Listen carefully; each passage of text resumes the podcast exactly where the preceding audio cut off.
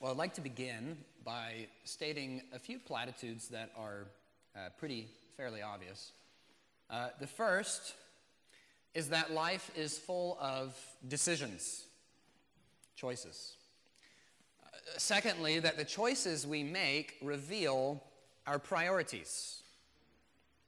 And every choice that we make comes with an opportunity cost. For example, your family begins to grow, and it becomes time to get a vehicle which better suits your growing family. What are your choices? Well, you basically have two options. Uh, you can get a minivan, or you can get an SUV. And what you choose reveals your priorities. For example, if you go with a minivan, you reveal that you are prioritizing efficient use of space and seating, even if you have to drive a trash can on wheels. But of course, the choice comes with an opportunity cost your self respect. If you choose the SUV, you're prioritizing power, drivability, fun, being able to look yourself in the mirror in the morning. But the opportunity cost here, of course, is your family's comfort, the lack of space, and probably a few MPGs. Well, jokes aside, we see this in other arenas as well. Will I take job A or will I take job B? Job A pays more and requires extensive hours and a long commute, but it comes with the opportunity cost of spending time with my family and serving my church. Uh, job B pays a little bit less, but has a far better work life balance and is only one town over. This allows me to spend more time with my family and serving my church. But the opportunity cost is that I'm going to miss out on a higher income. Your priorities are going to determine which job you take. Same thing with a house. You're looking for a house. House A is bigger, it has a pool, it's ready to move in, but it has the opportunity cost of being 45 minutes away from the nearest healthy church. House B is five minutes away. It's slightly more expensive and is going to require a little bit more of touch up work, but it's only five minutes away. What am I going to prioritize? That will determine my decision making.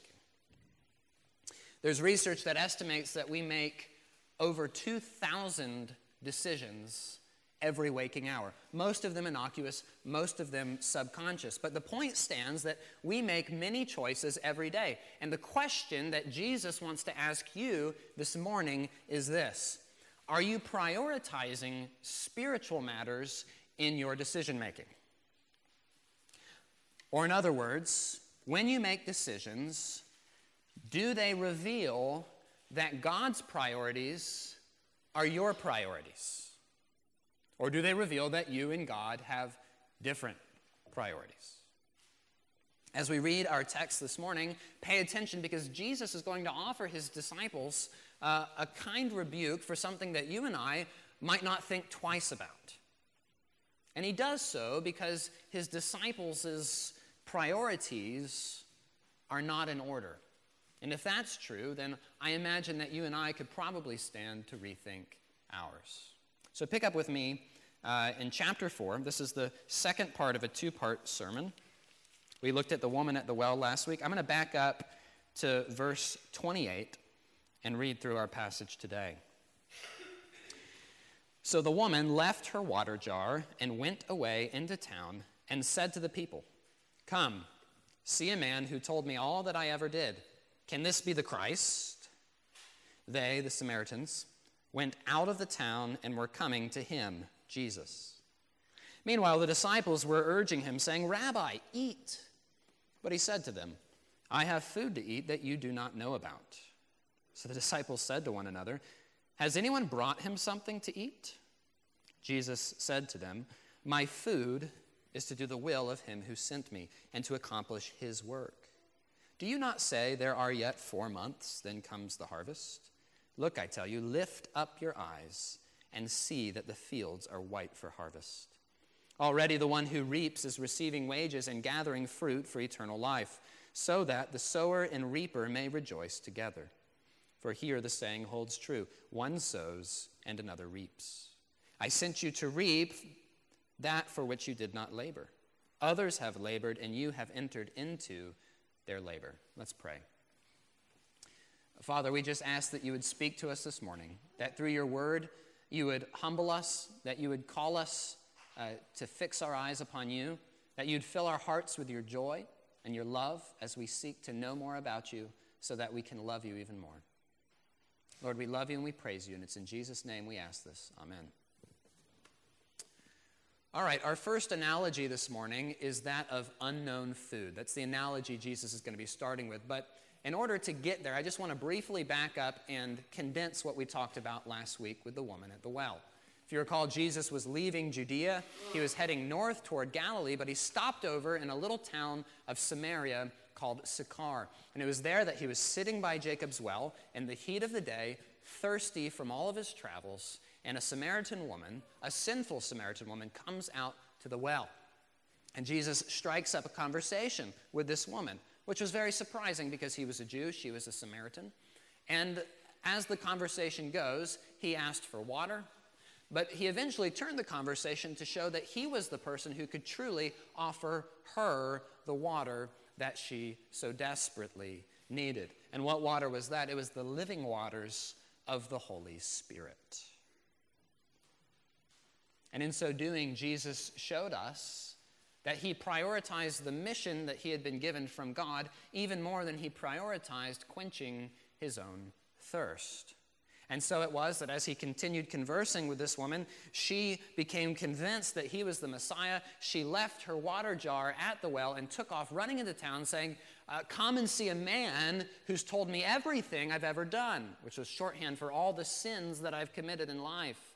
But she didn't feel judged by him, she felt forgiven. And so she's spreading this good news to all of these people in town. She says, Come see this guy. And she points them to Jesus. And we pick up today, and there are these crowds from this town in Samaria coming out to see this Jewish prophet. So that's where we are here in verse 31. There are crowds approaching.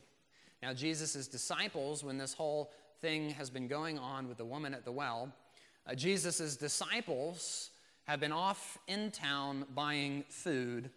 Uh, for themselves and for Jesus. It's been a long journey, and they have further to go. They've set their face to Galilee. And Jesus is thirsty, he's doubtless hungry, and his disciples come to him they say, Rabbi, eat. But Jesus has a different priority. Though he thirsts, though he hungers, he decides now is the time to teach his disciples a lesson about priorities. And he turns to them and he says this in verse 32 I have food to eat that you do not know about. Now, as Jesus often does, he's using an earthly analogy to speak to a spiritual reality. His disciples are going to take him literally here. And he says, I have food to eat that you don't know about. And they start wondering around, did you bring him food? I didn't bring him food. Did you bring him food? I, what, what, you, what, what's he talking about?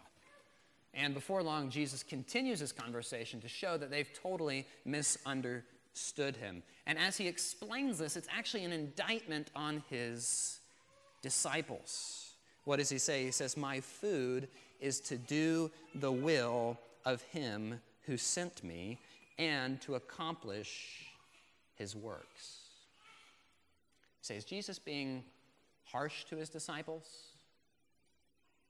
Surely it's not a sin to want to eat lunch. Well, it's not. But it could be. What do I mean by that?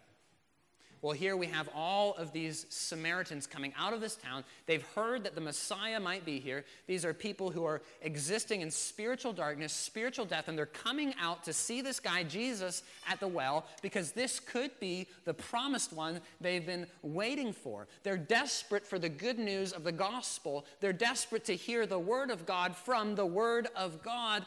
And their disciples, Jesus' disciples, are thinking about lunch. They're thinking in human terms, not in spiritual terms. And so Jesus here is saying that his spiritual work, which has been given to him by the Father, is of greater importance to him than physical sustenance. It's more important than water, it's more important than food. And remember, Jesus is fully human. He's actually thirsty, he's actually hungry, he's actually tired. So, okay, well, what is the work that the Father gave him? Well, it's the promise we got in John 3:16. He says, "For God so loved the world that he gave his only son that whoever believes in him should not perish but have everlasting life. For God did not send his son into the world to condemn the world, but in order that the world might be saved through him." The whole purpose of God the Father sending the Son was so that whoever believes in the Son would not perish under the condemnation for their sins against God, but that in believing in Jesus, they would have their sins forgiven. That's why it says he came that the world might be saved through him. And so here we have a golden opportunity for the Son to point others to himself to fulfill his purpose. A large crowd of Samaritans living in darkness, and they're coming out to see Jesus. And Jesus has good news. The opportunity is now. There are people desperate for good news. But Peter the Pooh Bear is saying, I've got a rumbly in my tumbly. When's lunch? Jesus says, My food is to preach good news. And in saying such, Jesus makes clear that he's prioritizing what is spiritual over his physical needs. Of course, in giving his son, God did not just give him to preach good news, but he gave him as a sacrifice to die on the cross to atone for the sins of many. And listen, Jesus, if he had prioritized himself in the Garden of Gethsemane, totally could have backed out. But he valued the work which the Father had given to him. He valued his mission more than he valued his life, and he prioritized that mission over his life, his comfort, and his sustenance going all the way to the cross. Because if he had backed out at any moment, if he had prioritized his own life before the cross, then you and I would have no hope. You and I would remain dead in our sins. You and I would remain condemned by God for our sins and on a pathway to hell. But praise God that his son, Jesus, valued you and I more than he valued his own thirst, his own hunger, and his own life and he died on the cross so that if you repent from your sins and believe in him, you will spend everlasting life with him. He will totally forgive you and make you righteous. And we see this time and time again. I just want to offer you another picture of this from Mark chapter 6. Mark chapter 6, verse 30. Here, Jesus had just sent out his apostles to preach all over Galilee, and they come back to him. And he says, The apostles returned to Jesus and told him all that they had done and taught.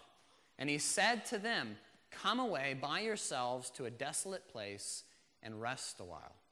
For many were coming and going, and they had no leisure even to eat. And they went away in the boat to a desolate place by themselves. Now many saw them going and recognized them, and they ran there on foot from all the towns and got there ahead of them. When he went ashore, he saw a great crowd and had compassion on them because they were like sheep without a shepherd. And he began to teach them many things. You see, Jesus and his disciples were flat out exhausted. They were tired. They just wanted to find a desolate place where they could rest. And yet he gets to the other side of the lake and he looks and he has compassion on these people. Why? Because it says they were like sheep without a shepherd. They were people desperate to hear the word of God. And so, Jesus, at his weakest, at his frailest, even with his disciples that are worn out, even as they're seeking to go find rest, he has compassion and he teaches them many things. Now, it's important to note I'm not saying rest is a bad thing. Jesus found many opportunities to rest, to take naps, to get away and pray. But when the opportunity arose, when the opportunity was right there for Jesus to minister to these people, he didn't say, Hey guys, I need to go take a nap. You can come back in a few hours. When the opportunity came to point people to himself, he said, I'm going to teach you, even though he was weak and tired.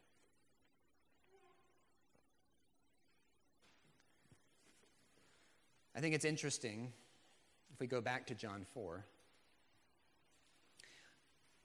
that Jesus chooses the analogy of food and water, rest in Mark 6, and his own life in the Garden of Gethsemane. All of those things were things that took a backseat to his mission. I think we could understand if Jesus said, I'm calling you to give up two hours of your week that you spend watching TV to serve me.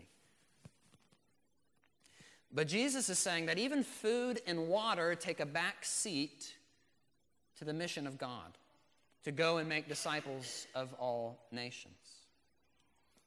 Food and water don't exactly feel optional, do they? I think it's fair to say they fall into the category of needs, not wants.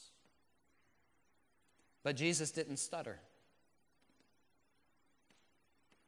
If needs like food and water in your life are to take a backseat to God's mission, then of course everything of lesser importance also takes a backseat to the mission of God. Now, perhaps you're here this morning and you don't know what you think of this Jesus guy. Maybe you're listening online. And just this idea of prioritizing the mission of God over everything else in your life sounds kind of crazy. I get that. But if we think about it, I think it can start to make some sense. If Jesus is truly the Son of God, if Jesus came to earth to die in the place of sinners so that when they place their faith in him, they are reconciled to their God, if every breath we take is a gift from God, if every moment of our lives is a gift from God, if Jesus really did die on the cross to save us, if he really did uh, rise from the grave as evidence that he was accepted by God, then I think we have a certain responsibility to listen to what he says and to consider what he says we should do with our time and the kind of things we should prioritize.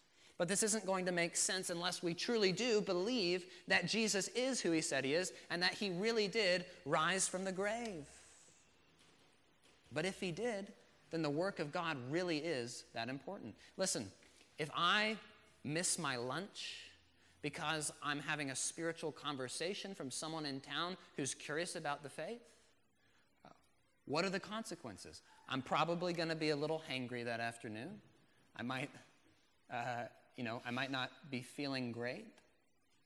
But if I, instead of pursuing this conversation, I shut the conversation down when the opportunity arises because I want my time, I want my lunch when I planned on it, brothers and sisters, the consequences could be eternal because I'm choosing to operate on my schedule and prioritize my own needs when there's an eternal soul desperate for the Word of God. The work of God is that important. And so we'll continue to our second analogy this morning reaping the harvest. And this is in verses 35 to 38. Jesus has said to his disciples, My food is to do the will of him who sent me and accomplish his work. And then he quotes a common proverb of that day. He says, There are yet four months, then comes the harvest.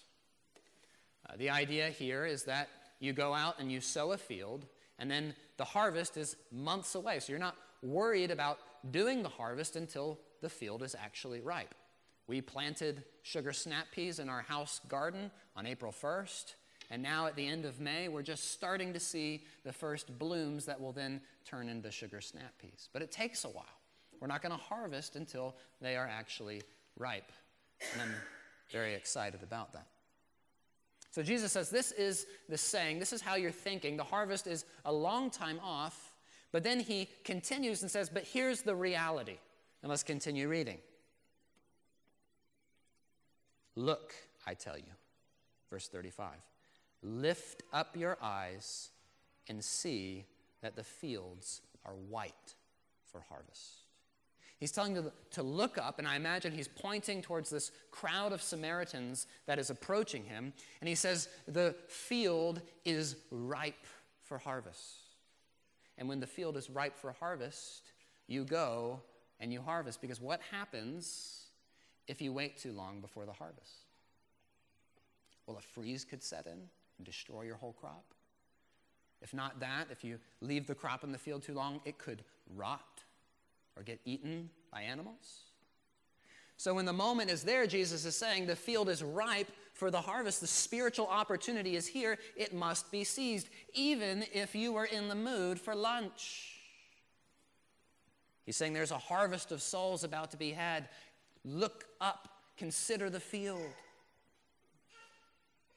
And then he continues.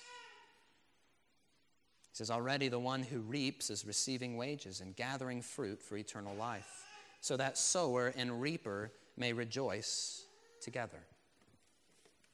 He says, Here the analogy breaks down. He says, Ordinarily one sows and the reaping is four months off. But Jesus is saying, Now, at this new age which I'm inaugurating, this sowing and reaping often overlap. Normally, you sow and you have to wait. Now, these two things happen together. Because Jesus is speaking of a spiritual reality that in this new age of the Spirit, one sows and one can reap within very close proximity. One person might do the sowing and the reaping, or one person might sow the gospel and another reaps the harvest of souls. And so it is that the sower and the reaper can rejoice together because whether one sows or one reaps, the result is that someone places their faith in Jesus Christ and gains eternal life. And so the disciples here are called to the harvest. Now, Jesus gets a little confusing, I admit, here in verse 37 and 38. He says, Here the saying holds true one sows and another reaps. I sent you to reap for that which you did not labor. Others have labored, and you have entered into their labor. Uh, he says that someone else has done the sowing and he's sending them to do the reaping. Well, who is that someone else? Some people think it's John the Baptist. Some people think it might be Jesus himself. We're not sure. But Jesus is just making the point that some people sow and some people reap. Some people do both. Right now, he's saying his disciples are called to go into the field for the harvest. Why? Because the harvest is plentiful, but the workers are few. And so there is sowing and there is reaping. Don't be discouraged if you have ever sowed without reaping, and don't be too proud of yourself if you have reaped without sowing. So let's just summarize this section here. Number one, this is a call to prioritize God's work even above basic necessities like food and water.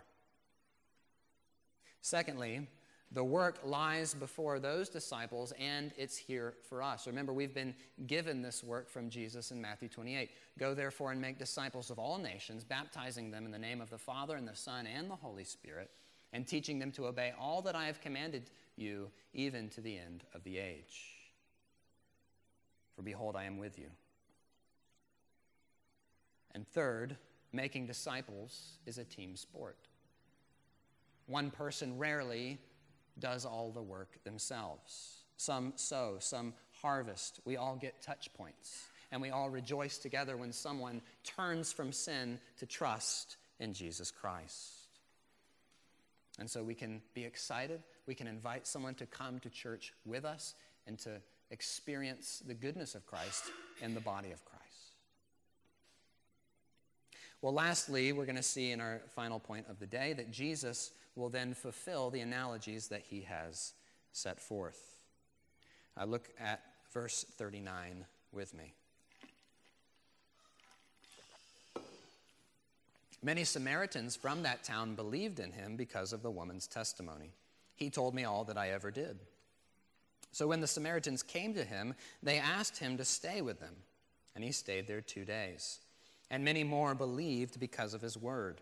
And he said to the woman, it is no longer because of what you said that we believe, for we've heard ourselves, and we know that this is indeed the Savior of the world. So his food was to do the will of the Father. He called his disciples to recognize that the harvest was ripe and ready to be had. And these crowds come out to him, and he preaches the good news to them. But remember that it, it was his preaching to this woman earlier that we looked at last week that caused her to go to these people and say, Look, there's a guy who told me everything I've ever done. Could this be the Messiah? So she goes out and she just shares her story. This is what Jesus has meant to me. Come and see him for yourself. And dear friends, that is a powerful tool for pointing people to Jesus. Let me tell you what Jesus has meant to me in my life. But it's a first step. Eventually, you want to point people to Jesus and say, Come and see. And what better place to experience and encounter Jesus than the body of Christ where we are gathered right now? And so she brings these people to Jesus. And it says they came to him and they asked Jesus to stay with them. Now remember, Jesus is on his way to Galilee. Jesus has an agenda, Jesus has objectives he wants to hit. He's very efficient with his time. And yet, when he has this group of people asking him to stay with him, he maintains the flexibility to stay in this Samaritan village for two additional days. Why? Because he's prioritizing the work which God has given him. His food is to do the will of him who sent him, even if that wasn't the original plan, even if it was inconvenient, even if he had plans for the weekend. And the result of Jesus and his disciples prioritizing the harvest over their food is that many believed in him. And they say, hey, we no longer believe in this guy just because you told us about him, but we've come and we've encountered him and we've heard the good news of Jesus Christ. And now we believe that he's the Savior, not just of Jews, not just of Samaritans. This guy is the Savior of the whole world. Thank you for bringing this to our attention. And that was a remarkable statement by Samaritans toward a Jewish man. They've come to understand that Jesus is the Savior. Let me ask have you come to that understanding yourself? Have you placed your faith in Jesus? Well, Jesus shows the importance of keeping an eye on the harvest. Even when he's thirsty, he prioritizes God's mission. Even when he's hungry, even when he's tired, even when it's inconvenient, even when he doesn't want to die. He kept his eye on the mission of God for you and for me. We'll close with a, an application. Jesus says a lot of challenging things. And I admit that the past two weeks were surprisingly here in John 4 uh, a challenging set of sermons for me to uh, study, a challenging text. Because Jesus is calling us to see things through a spiritual lens, and he's calling us to prioritize what is spiritual, thus, what is eternal, over what is temporary. To prioritize the mission that he has given the church. And if we as a church are going to do this, it means that we're going to have to rethink the way we think about our time, starting with how we refer to our time. Is it my time? My lunch break? My evening? My day off? My retirement? Whose time is it? To whom do you belong? Is it your time? Really? Is it my time? Brothers and sisters, every day is a gift of God to us, which is why Paul can say things in Ephesians 5 like this. He says, Look carefully then how you walk, not as unwise, but as wise, making the best use of the time, or redeeming the time is another translation, because the days are evil. And so we're commanded as Christians to make the best use of the time which has been given us. And Christ has given us a perfect example of what that looks like. It looks like prioritizing spiritual things, prioritizing the mission of God, even when it's inconvenient. Uh, you know, this past week, uh, I had had a long day and I was tired. I came home, spent time with the kids, played with them, helped get dinner on the table. Uh, we had time together. Um, we cleaned up. Kids got their baths. We go upstairs. I don't know about you, but by the time my kids are ready for bed, by the time bedtime comes, I am so done. And so I got the kids in bed, I sang them a song, and I'm like so excited just to close the door, get downstairs, and hang out with Meredith, my wife. And as I was closing the door, my daughter Aria said to me this last week, she says, Daddy, we didn't pray. Can we pray? And I'm like out the door, excited to go sit on the couch. And I said, No. And then I realized what I had said. And it hit me like a knife in the gut. I'm so concerned with my evening, with my relaxation, with my time that my four year old daughter is asking me to pray with her. And I just said no. How selfish can I be? Is it my time or is it God's? So, of course, I went back in and we prayed, and I don't know how many opportunities I'll have like that. What are some other ways? What are some other ways that we prioritize me time when we could be prioritizing the mission?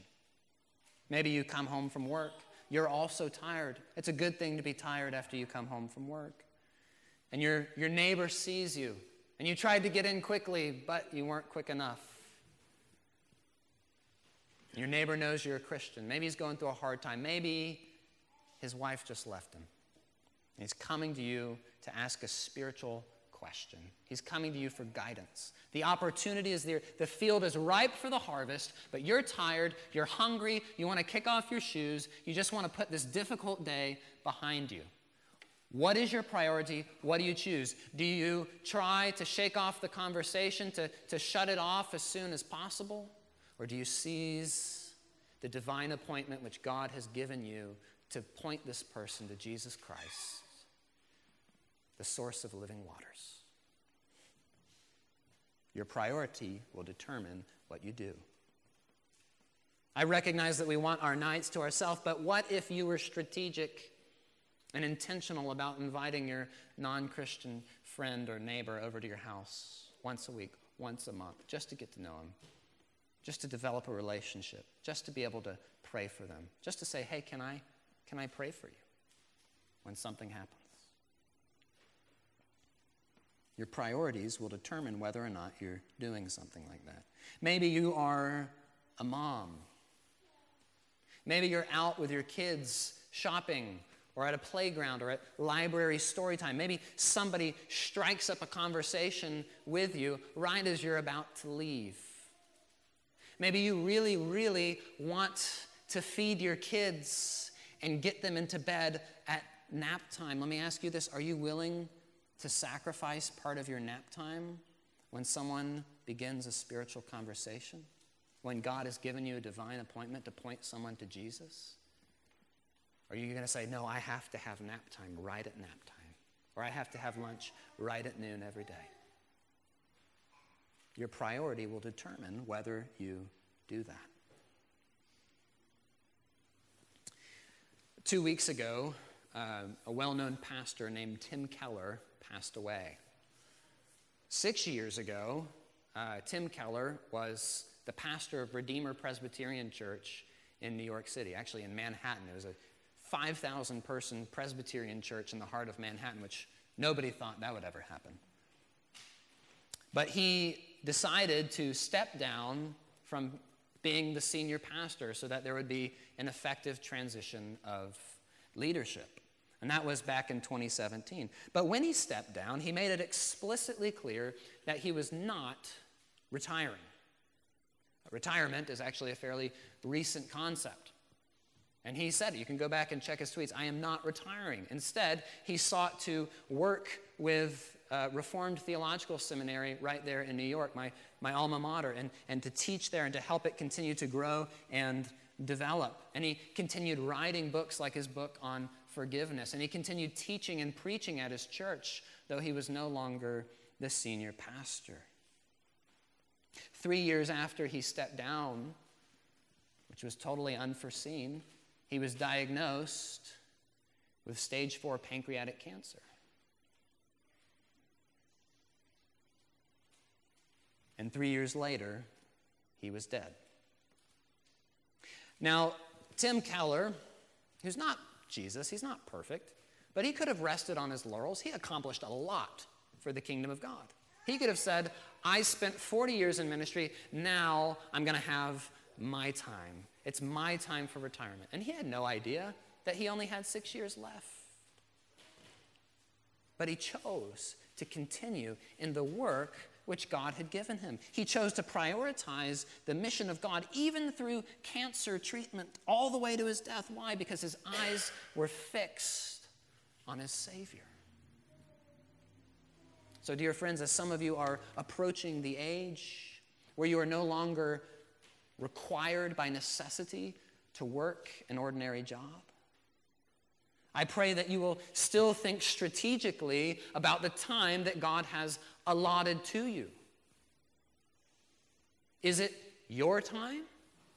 Or has it been given you as a gift with which to serve your Creator and your Redeemer?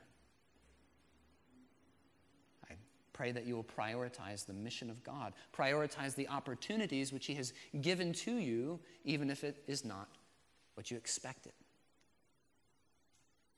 What would it look like if we as a church prayed desperately for these divine appointments to point people to Jesus? What would it look like if, when we saw these opportunities, we were not turning inwards, selfishly claiming our time for ourselves? But what if we prioritize the work of God even when we're hungry, even when we're thirsty, even when we're tired, even when it's inconvenient? What if we chose to follow Jesus, to point others to Jesus. How might that affect Medfield and the surrounding communities and beyond? God loves to work through ordinary men and women, even boys and girls, when they just point people to Jesus and say, Come and see for yourself. Let's pray.